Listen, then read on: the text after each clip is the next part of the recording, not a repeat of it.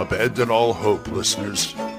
You're listening to Radio Grognard, the OSR podcast about stuff with your host, Glenn Hallstrom.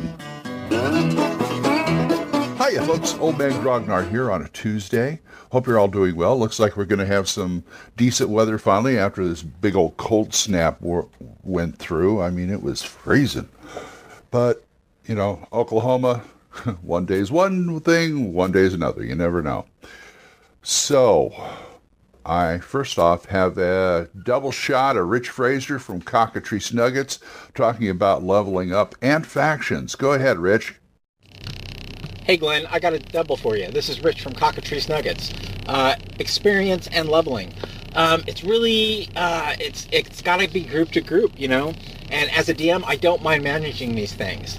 Um, I I like experience. We're doing experience for gold in one of my campaigns right now, um, and the other campaign that I'm running, running we're doing um, checkpoints or dots or um, low experience points, if you will. Um, eight dots, points, sections gets you a level, and each dot is roughly uh, equivalent of an hour doing something that moves the campaign forward.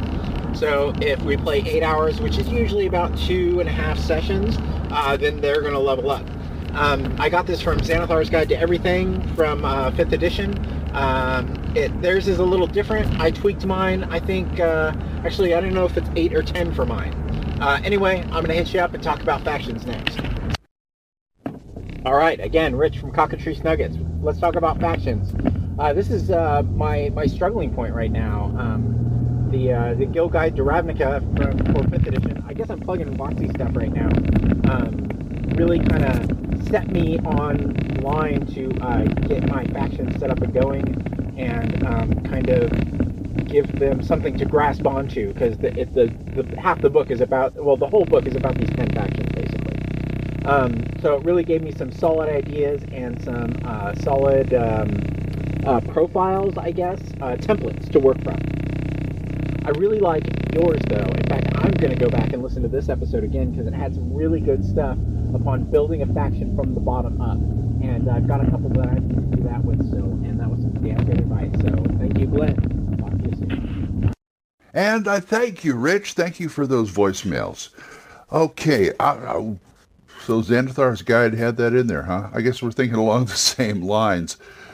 I I wouldn't doubt it, but I like, like I said, I like doing adventure-based XP even though you know XP for gold, I understand that. I don't know how it would apply to the adventure-based XP, but one thing I like about adventure-based XP is it keeps me on my toes, because if you figure if you're playing it by even if you have like if you've organized okay so many adventures they get a level. So many adventures they get a level.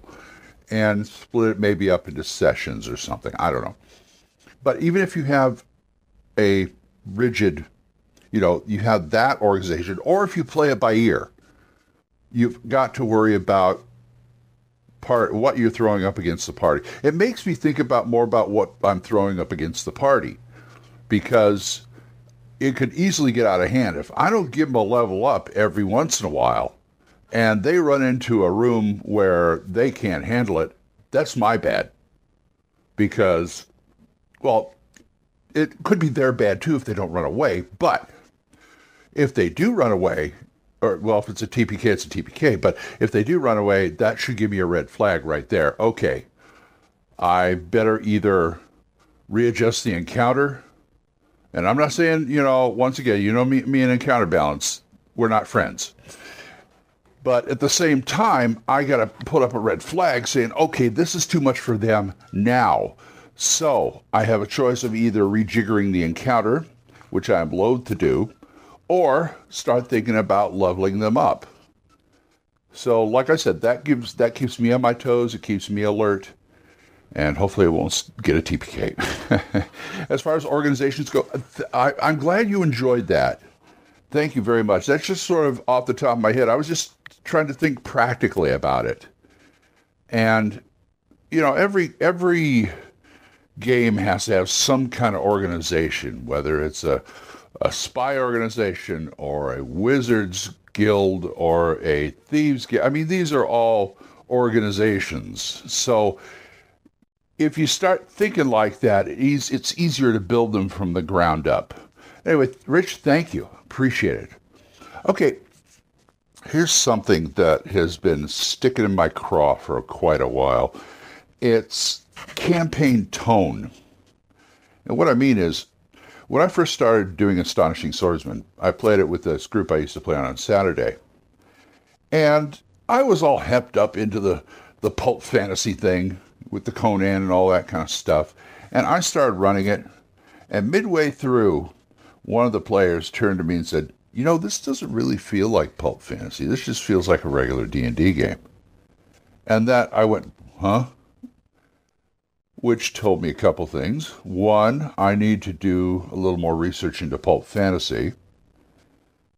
And two, I got to think about what goes into my game.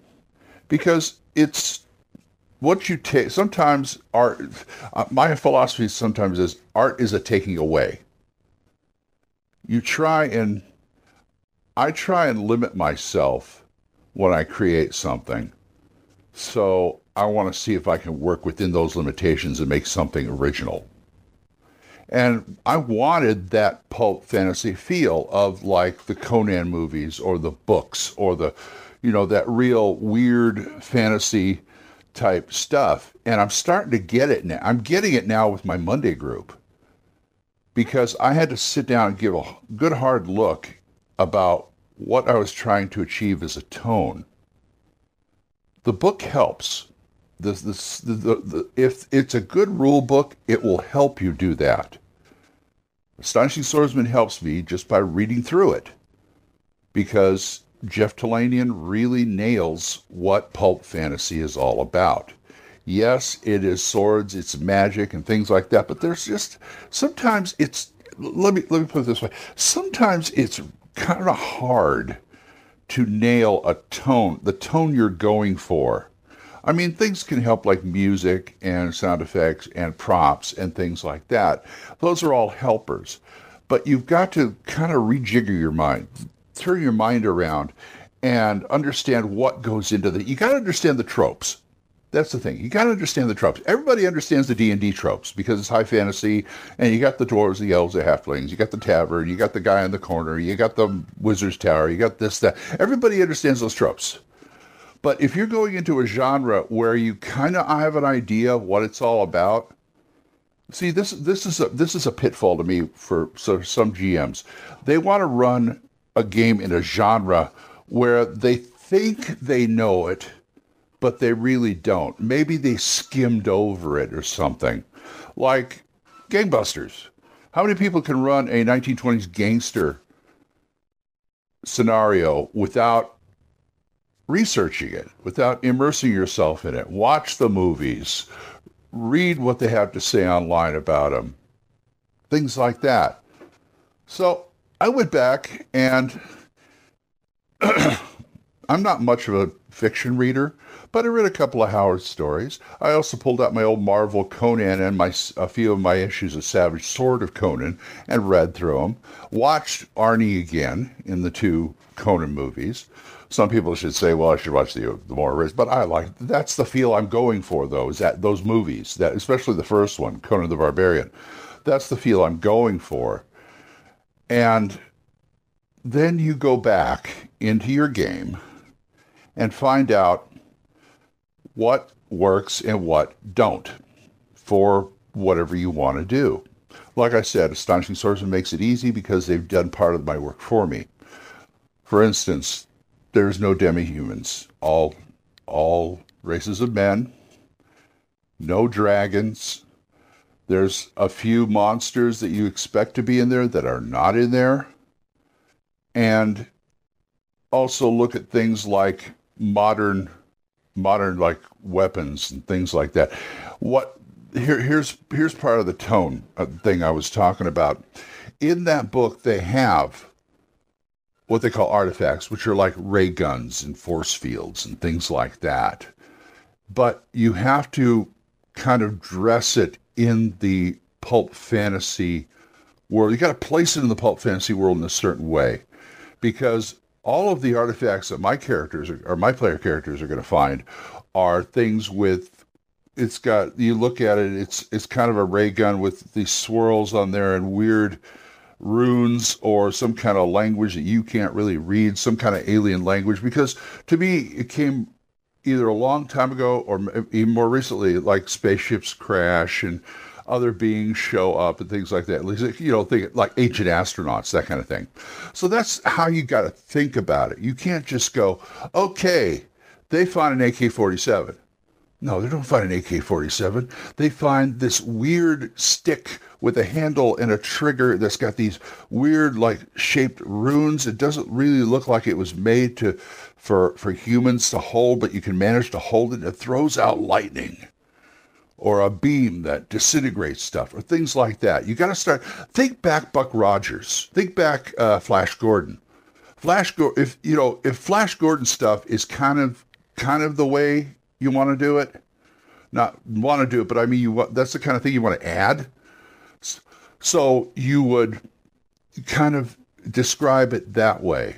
Uh, for years, for years, I had problem with Expedition of the Barrier Peaks because I always felt Dave Arneson just kind of plopped the spaceship in there.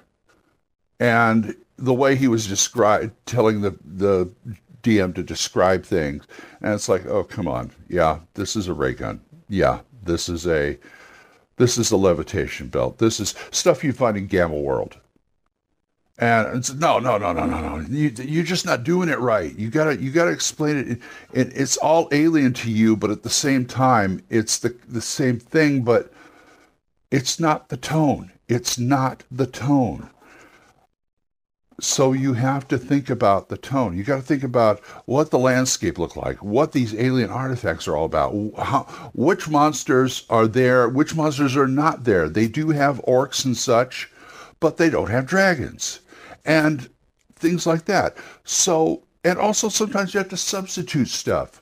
Okay, they don't have dragons, but these heroes end up fighting these really weird monsters either from the stars or from under the earth or something like that that are dragon not dragon like but i mean they have as much of a threat as a dragon but they're mostly one-offs so i mean you think about conan fighting all these all these weird monsters. He doesn't know what they are, but he's going to kick their butt anyway.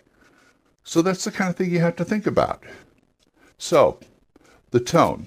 The tone is very important to me anyway. So, I'm going to go start my day. And if you guys want to talk about this, give me an email or at oldmangrognard at gmail.com or a voicemail at Anchor. we are monetized now, so as little as 99 cents a month, you can support this program, and I would thank you. Again, Jonathan, Jonathan Dorje, Wendell Jessen, and Oliver Sheik. You guys are my number one and number two patron. Thank you. So until I see you next time, keep the dice warm, and I'll talk to you later. Bye bye. Questions? Comments? Send them to oldmangrognard at gmail.com. We'll see you next time when Radio Grognard is on the air.